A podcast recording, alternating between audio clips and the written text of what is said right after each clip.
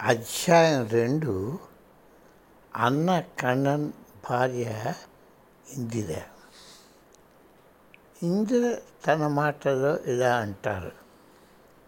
మోహన్ తల్లి గారికి కూడా తనేమి తలుస్తే అది చేసే శక్తి పట్టుదల ఉండేది.